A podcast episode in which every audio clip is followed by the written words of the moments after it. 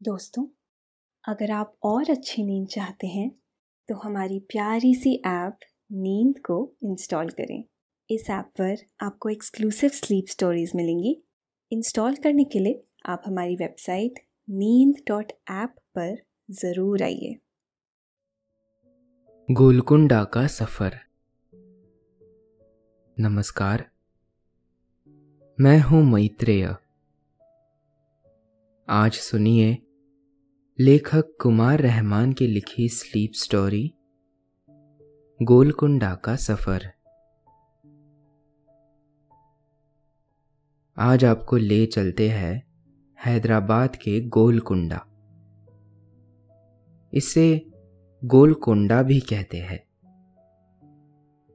ये इलाका हीरो की खान के अलावा अपने खूबसूरत किले के लिए भी मशहूर है। कोहिनूर हीरा यही की खान से निकाला था। कभी ये हीरा दुनिया का सबसे बड़ा और नायाब हीरा था। यहाँ की खान से निकला गुलाबी रंग का एक हीरा भी खास मशहूर रहा है। इस हीरे की खूबसूरती को देखते हुए इसे ले ग्रांड माजारीन का नाम दिया गया था। इस हीरे को 1661 में फ्रांस के राजा लुई चौदह को भेंट दिया गया था। इस हीरे की खासियत ये है कि ये हीरा नेपोलियन बोनापार्ट समेत फ्रांस के तमाम राजाओं के ताज की शान बना। कभी गोलकुंडा दुनिया भर में हीरे के बाज़ार के तौर पर मशहूर था। उसी गोलकुंडा का किला आज टूरिस्टों के लिए पॉपुलर डेस्टिनेशन है। ये किला हैदराबाद से महज 11 किलोमीटर दूर है। इस किले को ग्रेनाइट पत्थरों से कुतुबशाही वंश के शासकों ने बनवाया था। एकॉस्टिक इस किले की सबसे बड़ी खासियत है। अगर आप महल के आँगन में खड़े होकर ताली बजाएँगे तो इसे महल के सबसे ऊपरी जगह से भी सुना जा सकता है। यहाँ महाकाली का प्राचीन मंदिर है तो तारामती मस्जिद भी है। ये किला सौहार्द की मिसाल है। इस किले में 400 साल से ज़्यादा पुराना एक अफ्रीकन पेड़ है, जो अपने मिसाल आप है। इस किले की और भी बहुत सी खूबियाँ हैं। कुछ कहानियाँ हैं। इन सब के बारे में हम आपको आगे बताएँगे। लेकिन पहले, आप अपने आसपास की सारी लाइट्स ऑफ़ करके आराम से लेट जाए। अपनी आँखें धीरे से बंद कर लीजिए। अब थोड़ा सा अपने शरीर को आराम दीजिए। थोड़ा और आराम। अपने शरीर को बिल्कुल ढीला छोड़ दीजिए। कोई टेंशन नहीं, कोई तनाव नहीं। अपने दिमाग में चल रहे सभी विचारों को, चिंताओं को त्याग दे। एक शांति सी महसूस करे।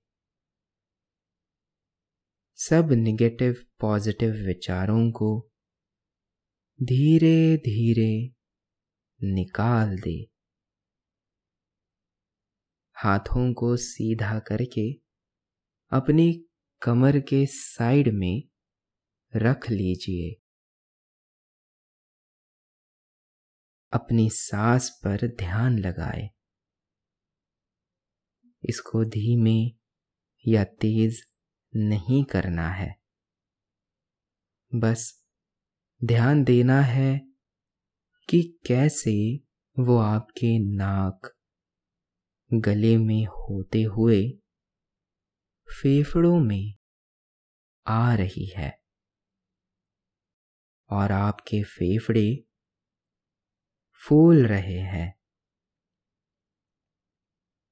और कैसे वो आपके फेफड़ों से वापस गले और नाक के माध्यम से वापस निकल रही है। और आपके फेफड़े थोड़े सिकुड़ रहे हैं। आपका मन शांत, एकदम शांत होता जा रहा है। आप अच्छा महसूस कर रहे हैं। खुद को काफ़ी हल्का फील कर रहे हैं। सब तरफ़ शांति है। सुकून है। खामोशी है।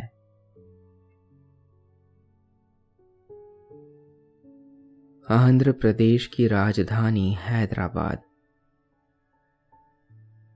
चार मीनार वाला शहर हैदराबाद, जहाँ के बिरयानी दुनिया भर में मशहूर है। कुली कुतुब शाह का हैदराबाद। आज आप उसी हैदराबाद में स्थित गोलकुंडा के किले को देखने जा रहे हैं। गोलकुंडा किला हैदराबाद शहर से पश्चिम दिशा में, तकरीबन 11 किलोमीटर दूर है। आप किले के किनारे से निकल रही सड़क से गुजर रहे हैं। किले की ऊँची ऊँची दीवारें सड़क के किनारे से नज़र आ रही है। ये दीवारें तकरीबन 20 फीट ऊँची है। अब आप किले के फतेह दरवाजे से अंदर की तरफ़ जा रहे हैं। मुगल बादशाह औरंगज़ेब की फौज इस गेट से ही किले के अंदर पहुँची थी। यही वजह है कि तभी से इसे फतेह गेट कहते हैं। ये काफ़ी ऊँचा गेट है। ये गेट तेरह फीट चौड़ा और 25 फीट ऊँचा है। मेहराबदार इस गेट के दोनों तरफ़ ऊँची दीवारें हैं। इस गेट के अलावा किले के अंदर जाने के लिए सात और दरवाजे हैं। इन दरवाजों तक पहुँचने के लिए कई दर्जन सीढ़ियाँ चढ़नी पड़ती है।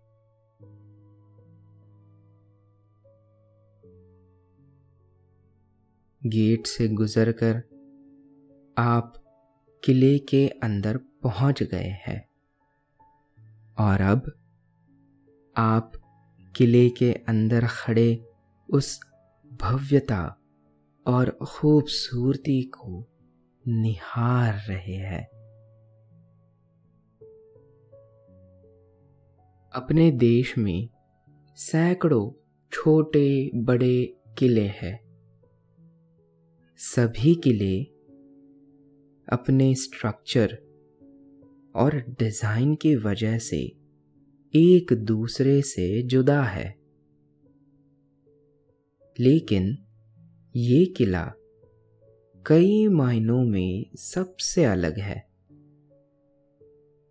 खूबसूरती और अनोखेपन के लिए ये दुनिया भर में मशहूर है। आपने इस किले के बारे में काफ़ी कुछ सुना और पढ़ा है। आज किले को साक्षात अपने सामने देखकर आप अभिभूत है। किले के अंदर धूप छिटकी हुई है। सब कुछ बहुत शानदार नज़र आ रहा है। आप किले में घूम रहे हैं। इस किले से होकर तकरीबन 400 साल का वक्त गुजरा है। वक्त ने किले की दीवारों, इमारतों पर अपने निशान दर्ज किए हैं। ये निशान ही इस किले के इतिहास को बताते हैं। यहाँ गुजरे हालात की गवाही देते हैं। किले की दीवारें तकरीबन 400 साल से खामोश खड़ी है। ये ऊँची दीवारें खामोश गवाह है। एक पूरे युग की। ये एक पूरे युग की दास्तां अपने आप में समेटे हुए है। ये दीवारें खामोश है। लेकिन फिर भी बहुत कुछ कहती है। गुजरे वक्त के बारे में बताती है। एक इतिहास का पता देती है। यहाँ रहने वालों की दास्तां सुनाती सी लगती है। इतिहासकारों के मुताबिक किले का निर्माण महाराजा वारंगल ने चौदहवीं शताब्दी में करवाया था। बाद में महारानी रानी रुद्रमा देवी और उनके पिताजी प्रताप रुद्र ने किले का पुनर्निर्माण करवाया। शुरू में ये किला मिट्टी का बना हुआ था। बाद में कुतुबशाही वंश के राजाओं ने ग्रेनाइट पत्थर से इसे बनवाया था। इस किले को तकरीबन 400 फीट ऊँची ग्रेनाइट की पहाड़ियों पर बनवाया गया था। आप किले में घूमते हुए उन सभी चीज़ों को देख रहे हैं जो अब इतिहास का हिस्सा है। इस किले की बाहरी दीवारें सात किलोमीटर तक फैली हुई है। चार दीवारी पर सत्तासी अर्ध बुर्ज और गेट और गेटों तक पहुँचने के लिए चारों तरफ़ से सीढ़ियाँ हैं। इन सभी सत्तासी बुर्स पर अलग अलग ताकत वाली तोपे लगी हुई थी। कई तोपे अभी भी यहाँ रखी हुई है। उनके पास उनमें भरकर दागे जाने वाले पत्थर के बड़े बड़े से गोले अब भी रखे हुए हैं। आप उन गोलों को देख रहे हैं। कभी ये किला अपनी इन खूबियों की वजह से अजय था।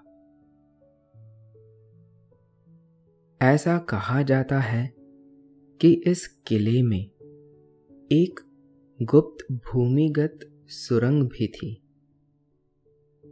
जो दरबार हॉल से पहाड़ी की तलहटी तक जाती थी। बताते हैं, इसका मकसद था कि दुश्मन से घिरे जाने पर यहाँ से राजा सुरक्षित निकल सके। इस किले के निर्माण को लेकर एक कहानी है। कहते हैं कि एक चरवाहा इस पहाड़ी पर अपने जानवर चरा रहा था। उसे ज़मीन से थोड़ी सी उभरी हुई कोई चीज़ दिखाई दी। उसने जब उसे बाहर निकाला तो उसने देखा कि वो एक मूर्ति थी। मूर्ति देखकर वो चरवाहा बहुत अचंभित हुआ। उसने ये मूर्ति राजा तक पहुँचा दी। इसके बाद उन्होंने मिट्टी का किला बनाकर बीच में मूर्ति स्थापित करा दी थी। इस तरह ये किला शुरुआत में मिट्टी का बना हुआ था। बाद में कुतुबशाही राजाओं ने अपने शासनकाल में किले को ग्रेनाइट के पत्थरों से बनवाया। शायद इस चरवाहे वाली घटना के बाद ही इसका नाम गोलकुंडा पड़ा हो। क्योंकि गोलकुंडा शब्द का अर्थ चरवाहों की पहाड़ी होता है। वक्त की मार ने किले की भीतर की कई इमारतों को अवशेष में तब्दील कर दिया है। यहाँ हबशी कमांस है। ऊँट अस्तबल है। दरबार, हथियार घर, तारामती मस्जिद,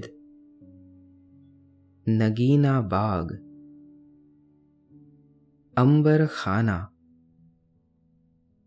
रामसासा का कोठा, जैसे कई कमरे और हॉल मौजूद है। आप घूमते हुए इन सभी इमारतों को देख रहे हैं। कभी इस किले में एक पूरा शहर ही आबाद था। उन सभी की पानी की ज़रूरतों को पूरा करने के लिए यहाँ एक अद्भुत सिस्टम अपनाया गया था। किले तक रहट के ज़रिए पानी जमा किया जाता था। बाद में इस पानी को अलग अलग जगहों पर बनी टंकियों में जमा किया जाता था। ज़रूरत के मुताबिक बाद में उसे अलग अलग महलों, बागीचों और फव्वारों में भेजा जाता था।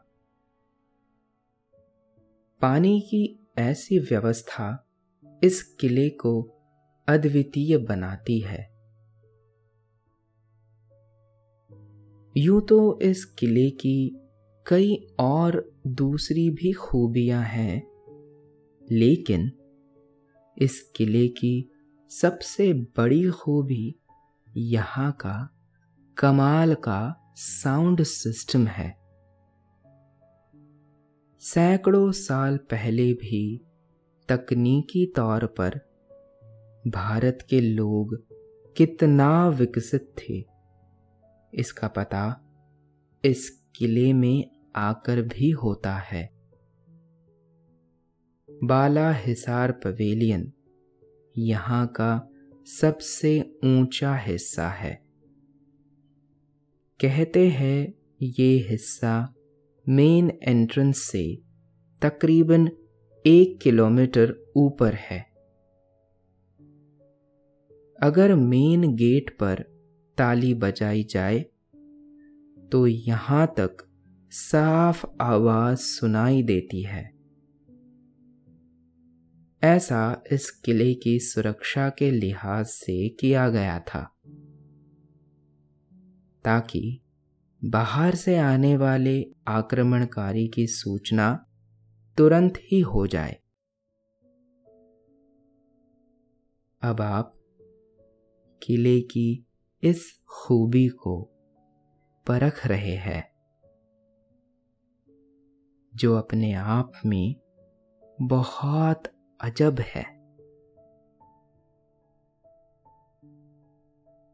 आप घूमते हुए ऐसी जगह पर पहुँच गए हैं, जिसे देखना आपके लिए बहुत उल्लास भरा है।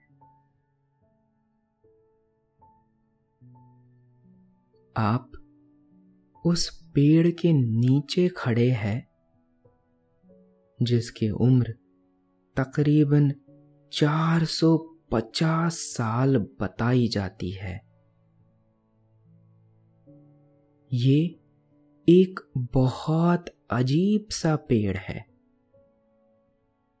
ये पेड़ नीचे से बहुत मोटा और तीन हिस्सों में बटा हुआ दिखाई देता है।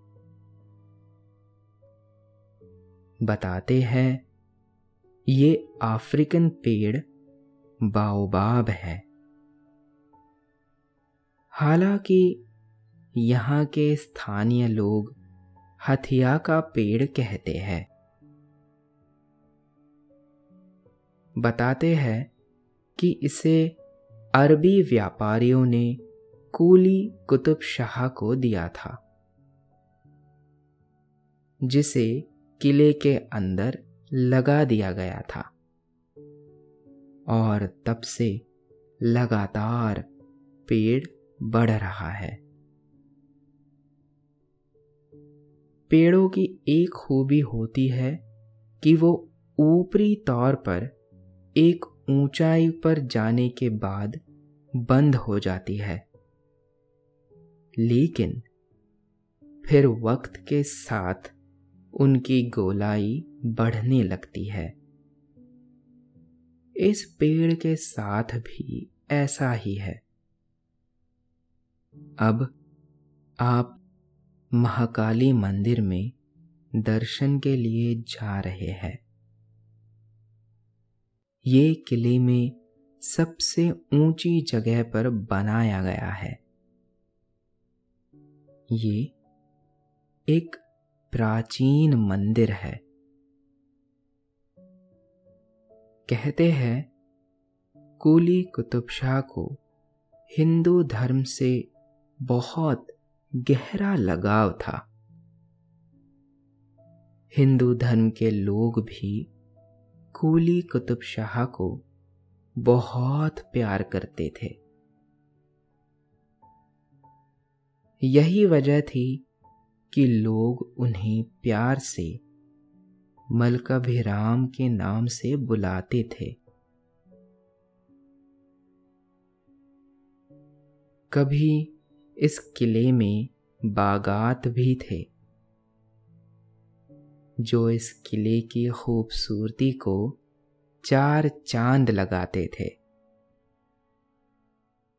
अभी भी यहाँ के कई हिस्सों में पेड़ पौधे लगाए गए हैं। आप किले के बाहरी छोर की तरफ़ जाकर खड़े हो गए हैं। यहाँ से शहर का खूबसूरत नज़ारा दिखाई दे रहा है। दूर तक फैला शहर यहाँ से शानदार नज़र आ रहा है। गोलकोंडा कभी हीरे के व्यापार का बड़ा केंद्र था। यहाँ के गोलकुंडा खान से बहुत नायाब हीरे निकले, जो दुनिया के अलग अलग हिस्सों में आज भी मौजूद है। इनमें सबसे कीमती और नायाब हीरा था कोहिनूर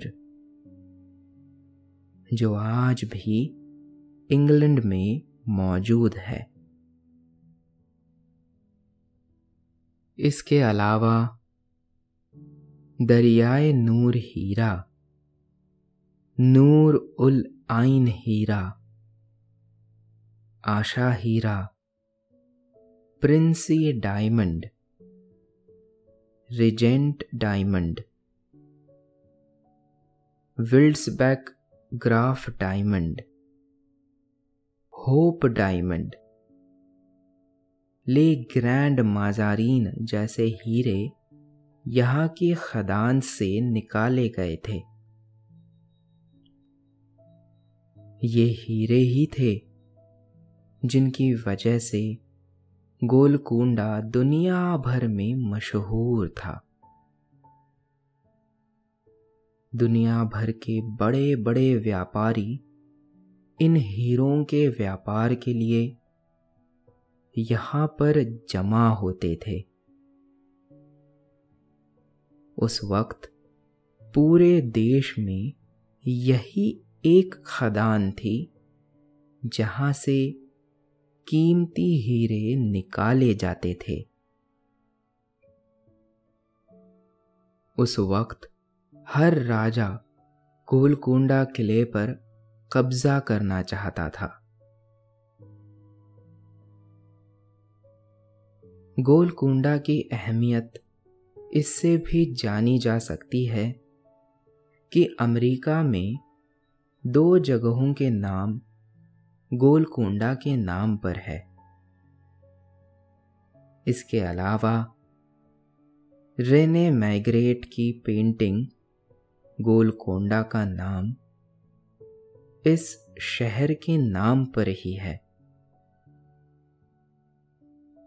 रसल कॉनवेल की लिखी किताब एकर्स ऑफ़ डायमंड्स में गोलकुंडा खानों का ज़िक्र किया गया है। इसके अलावा जॉन कीट्स की एक कविता में भी गोलकुंडा का ज़िक्र मिलता है।